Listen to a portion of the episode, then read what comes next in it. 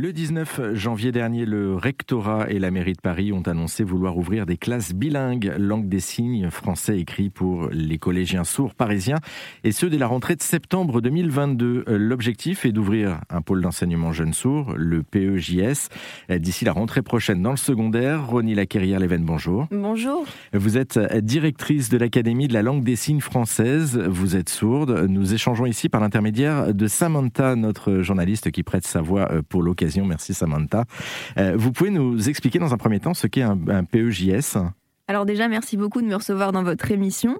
Le PEJS, c'est le nom d'une circulaire parue en 2017.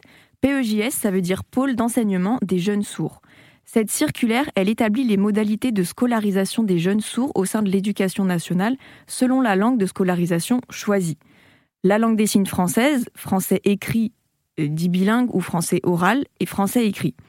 Dans notre cas, nous avons choisi le parcours bilingue, c'est-à-dire que la langue des signes est la langue d'enseignement, la langue de communication et la langue d'apprentissage.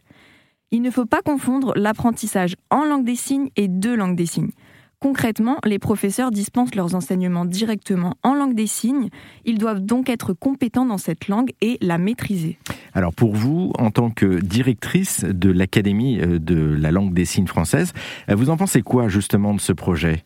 Eh bien, je trouve que ce projet est juste et tout à fait légitime. Il doit permettre aux enfants sourds une scolarisation qui intègre et respecte leur langue. Les élèves sourds sont des élèves citoyens de la République. Il est normal et nécessaire de leur donner les moyens et de mettre en place les dispositifs adéquats pour leur permettre un accès plein et entier à leurs droits. Cela est inscrit dans les textes réglementaires depuis 91 et cela fait même partie de la Convention relative aux droits des personnes handicapées de l'ONU que la France a ratifiée en 2010. D'un point de vue réglementaire, tout est là, mais il n'y a pas de mise en application concrète de ces dispositifs.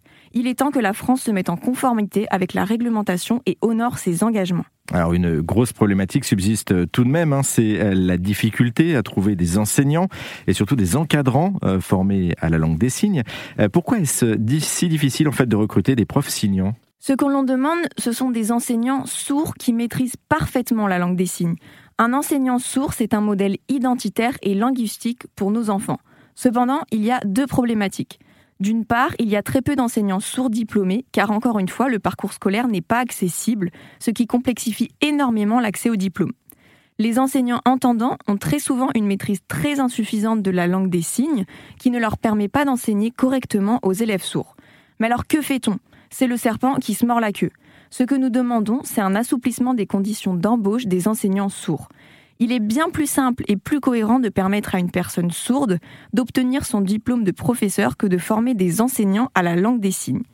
Et puis, il ne s'agit pas d'une question d'apprentissage de la langue des signes, mais c'est aussi d'apprendre à enseigner à des élèves sourds, avoir une pédagogie adaptée à ce public.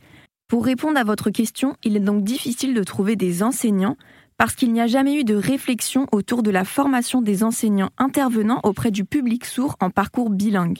La situation dans laquelle nous nous trouvons, c'est le résultat de plusieurs années sans action concrète pour la mise en place de ces dispositifs. Merci beaucoup, Ronnie euh, Laquerrière-Leven, pour euh, cet éclairage autour de la question de la langue des signes. Euh, je rappelle que vous êtes directrice de l'Académie de la langue des signes française. Merci à vous. Merci. Et pour aller plus loin, notez que la langue des signes n'est pas universelle, même si une langue des signes internationale existe, chaque pays a la sienne. On va par exemple retrouver la langue des signes belge, allemande, anglaise ou encore française. Cette dernière a d'ailleurs été officiellement reconnue comme langue des signes française en 2005. Ça vous a plu? Vous en voulez encore? Il y a en ce moment des milliers de podcasts 100% positifs qui vous attendent sur l'application AirZen.